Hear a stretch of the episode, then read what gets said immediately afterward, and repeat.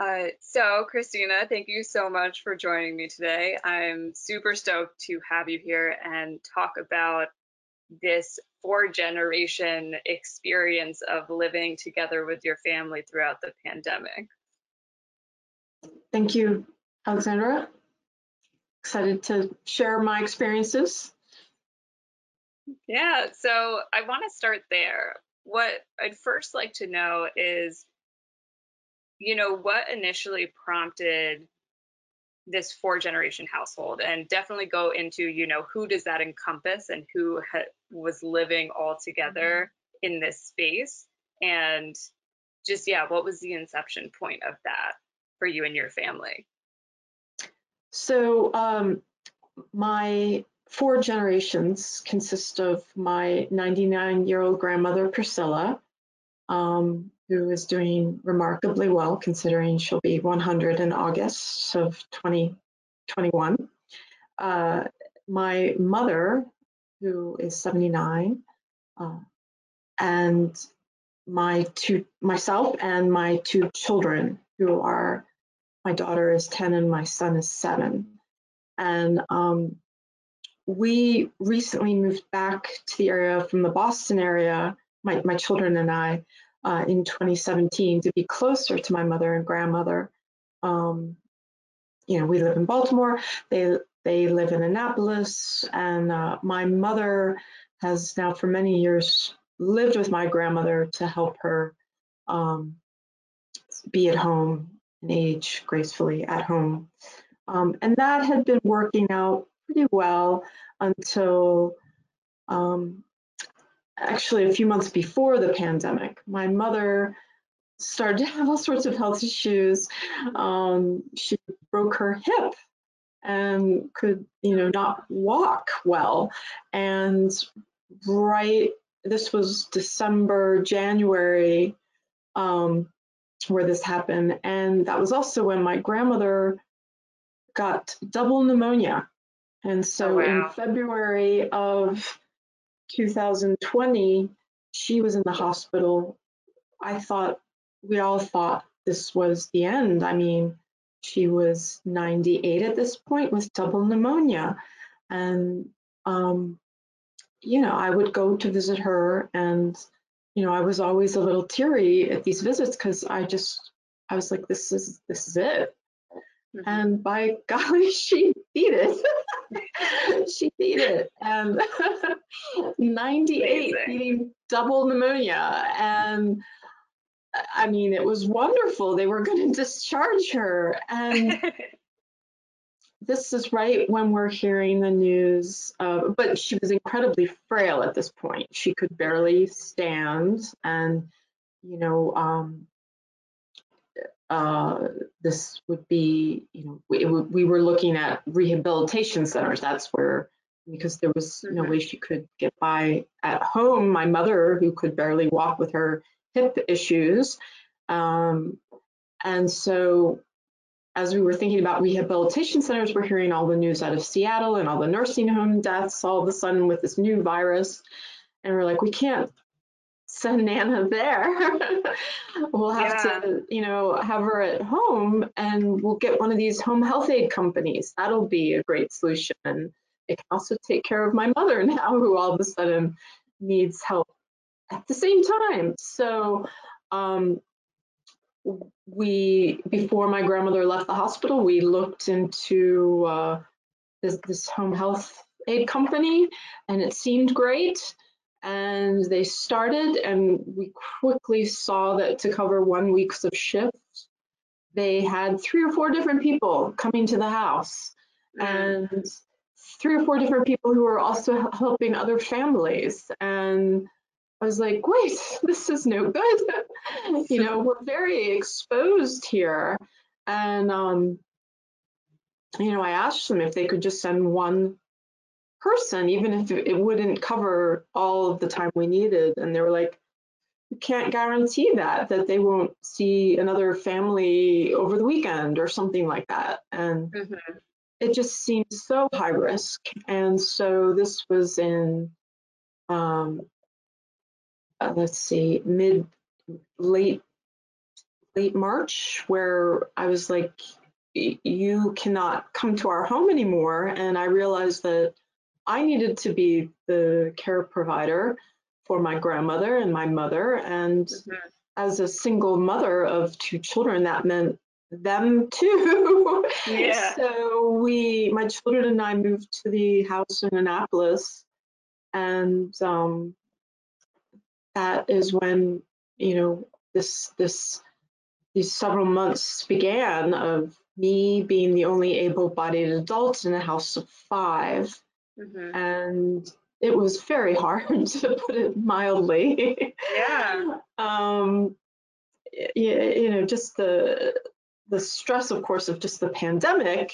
You know, with just having groceries delivered, you know, wiping everything down, and because mm-hmm. that's what we were told we needed to do, and right. um, just uh, the stress of not knowing when this would be over and uh, you know also in the back of my mind was the stress of having to pause my work and not knowing what that would you know the ramifications of that so that yeah. was very stressful to you know walk away from a, a business i had just started uh, right. for a few months so and then I quickly learned that I am not very good at caring for four other people. I just, it was, I mean, there was one particular day where my children, of course, are doing remote learning. My son is in finishing kindergarten online, yeah. and my daughter is finishing, she was in third grade at this point, and I remember my son couldn't log on, and I was trying to get him logged on to whatever he needed to in kindergarten online, and I couldn't get it to work. And my grandmother is is saying it's one o'clock and I haven't had lunch yet, and I just, I, I just, I, I was like, I do not, I'm not doing this well and it was it was very it was very stressful. Um well, but everyone stayed healthy and somehow my children finished kindergarten and third grade and um uh yeah but uh we were that way until june. Okay. And we found some other help for my uh a woman from the neighborhood could come in and just her, you know, and help them for several hours a day. And so that enabled me and my children to move back to Baltimore during the week. And I found a teenager in the neighborhood to help me that summer mm-hmm. uh, with the kids. And of course, you know, all this came with some risk, but it was a risk we needed to take as a family because I needed to get back to work. Yeah. Well, I appreciate the candor that you have about the way that whole situation went because I think some people were definitely looking towards merging families as like a helpful piece, you know, this idea that maybe the intergenerational uh, the intergenerational option of having multiple adults in one home and having the kids maybe able to like play with their grandparents or things like that. And i think the reality and what in your situation is that depending on what your situation is it can be way more complex than that. And a lot of the responsibility can end up falling on one person if it was it was all on me. Uh bandaging my grandmother's feet. She has open wounds on her feet. Um you know, getting the ice packs for my mother's, you know,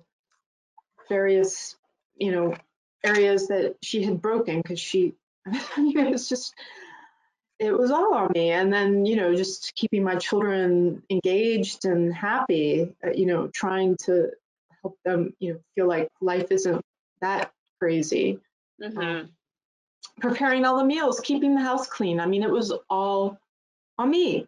And I, I hate to complain though, because it, we're very fortunate. I mean, never did we have any you know, food scarcity or concern that we would lose our home or mm-hmm. anything like that. So I, I, frankly hate, you know,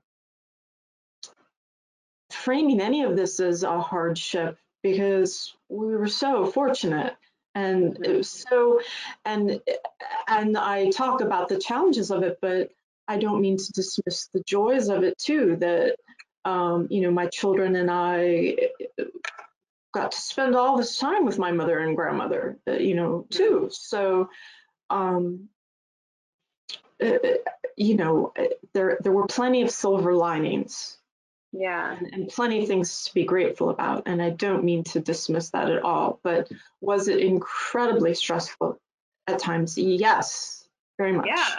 And Well- I'm not this person, uh, you know, to do this. I'm an architect. I'm not, you know, so, uh, and you know, personally very stressful, like what's happening to my business, what's happening to my Yeah. career.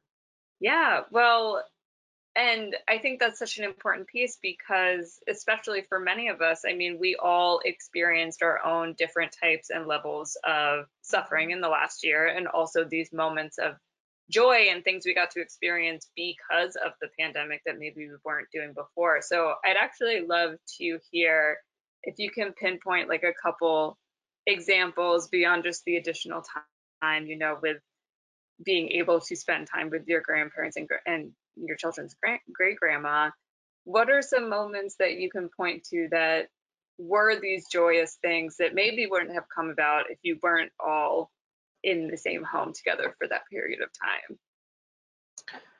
Well, I would say that my grandmother and I resumed uh, our backgammon game uh, competitions, and uh, it was it was really. I can see that when we played frequently, her her mind was it kept her mind sharp, and when we we you know let some time pass between our games, she needed to be you know reminded a little bit about the rules and and uh, you know, but she she, she beats me and um, she gets so happy when she beats me.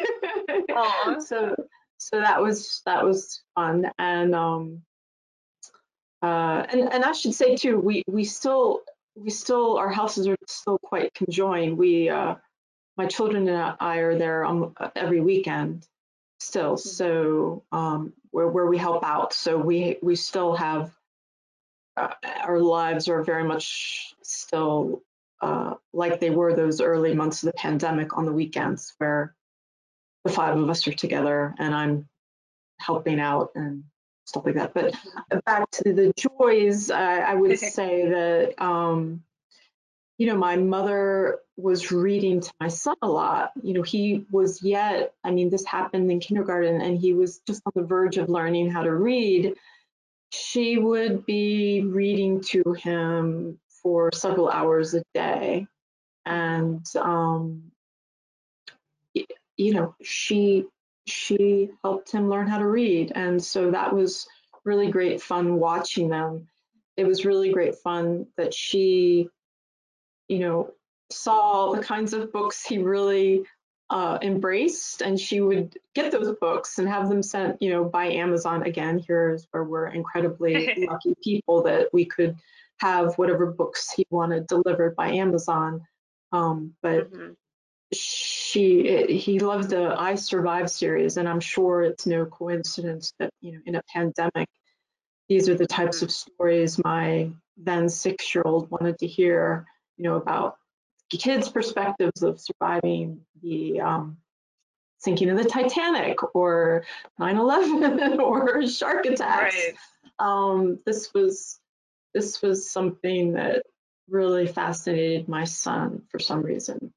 Um, Yeah. I guess I guess it's comforting to know that people live through these these horrific things. Kids Yeah. live through them. Kids are okay.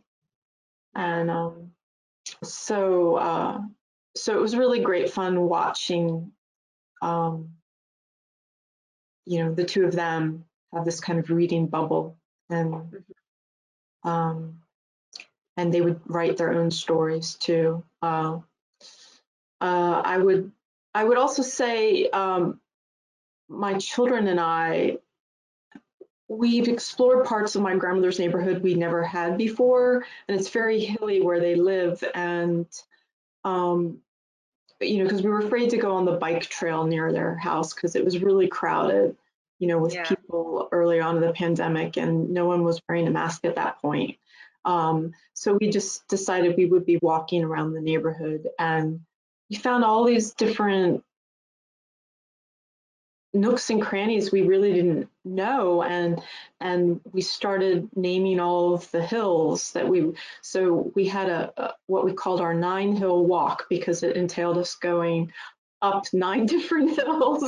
We also got to go down nine hills but they we named them all uh, based on things we would see. There was squirrel hill bamboo hill um, you know ant hill um, Rock Hill. They all, we all they all had names. Goat Hill because one of the neighbors had goats, and we would go visit the goats. Oh, that's cool. A, a big uh, destination, but you know we found a whole new world in this insular life, um, and that was quite engaging and for us. And um, so children and I really appreciated those walks, and we still do our nine hill walk when we're in Annapolis. Yeah, I love that. I so I have I guess one final question for you that has two parts and I'm curious both if prior to this situation like what your thoughts and anticipations were about this intergenerational piece. Like did you ever did you plan later on that you would be living with your mother kind of like how she was doing with uh, with your grandmother? Or was that something that you hadn't quite considered in the capacity of what it could look like in that way? And how how have you- your just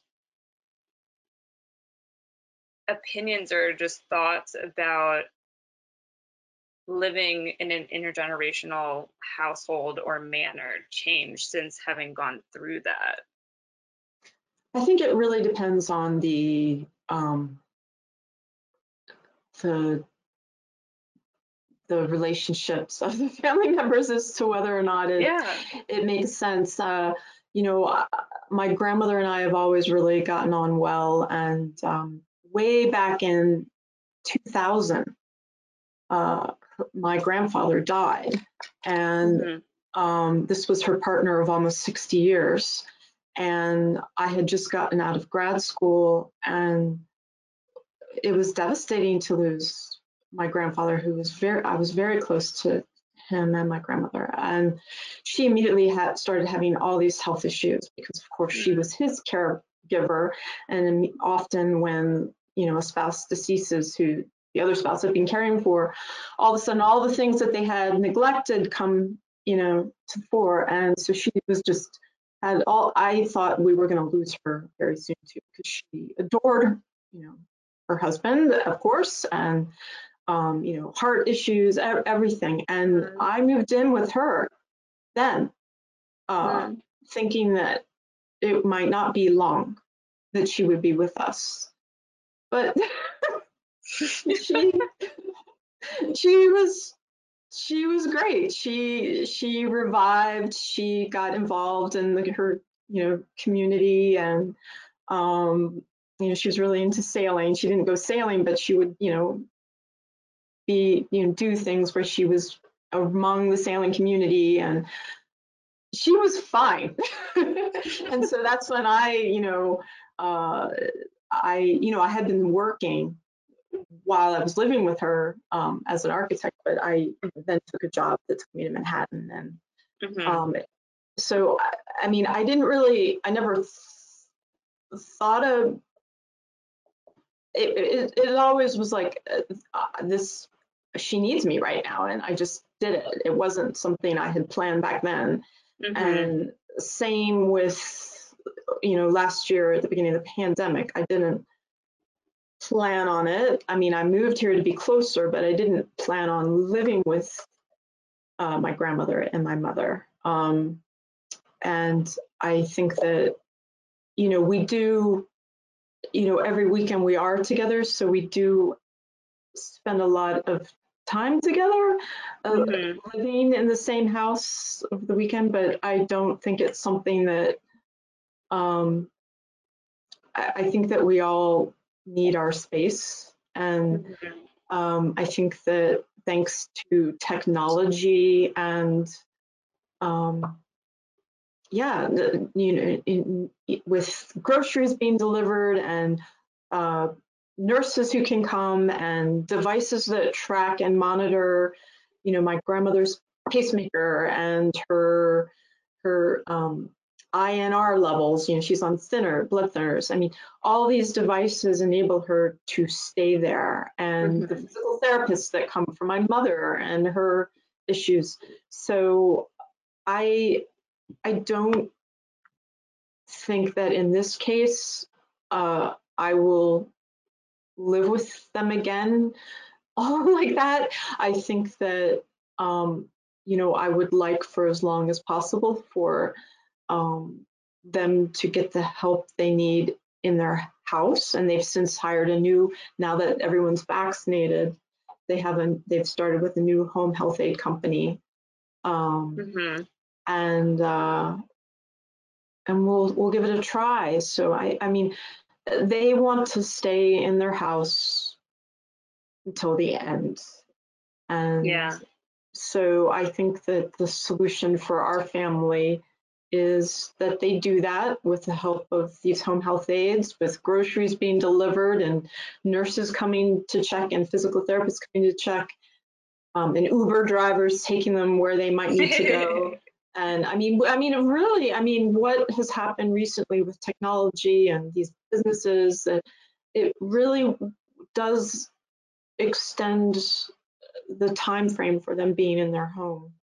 And uh, you know, they have Yeah. stair lifts now that it was put in, and um, but I think that also the solution entails my kids and you know I'm going there every weekend, you know, and I'm spending time with them. And uh, so it, it's a it's a it's a mix of you know that close time where we are in the house together on the weekends, Mhm. and and then I during the week, you know, I can focus on my kids solely and my work. Um, Yeah. And yeah.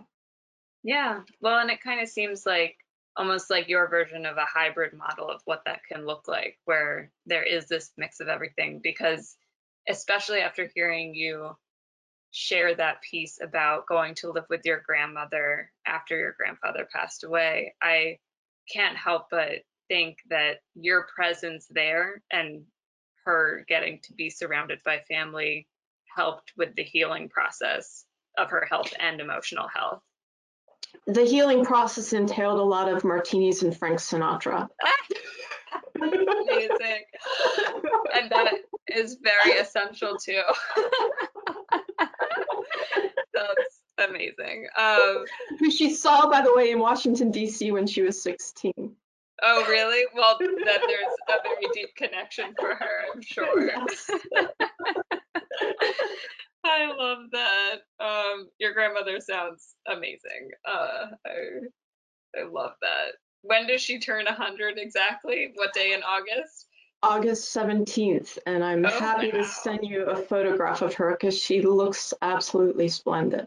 Oh my gosh. Well, that would be perfect for this. I know that we're just about to wrap up, but I love that she is a fellow Leo. It makes sense for her. Just drive and um, I I think that's wonderful. Thank you so much for your time, Christina. It was so fun getting to hear about that experience and just all the different levels that go into it, the hard parts, the good parts. I think that it's just awesome to hear how that can work and to know what challenges might be there if that's something that some like a family does want to explore. Yeah, but I have to I stress again, it's it's privilege that we've been able to do this, and I don't take that for granted. And I I just hope that um, you know the things that Jane Road is working on, um, you know, will allow people to live in family-like settings for their days as long as yeah. they want, you know? So yeah. um anyway. Yeah. Thank you. of course, of course.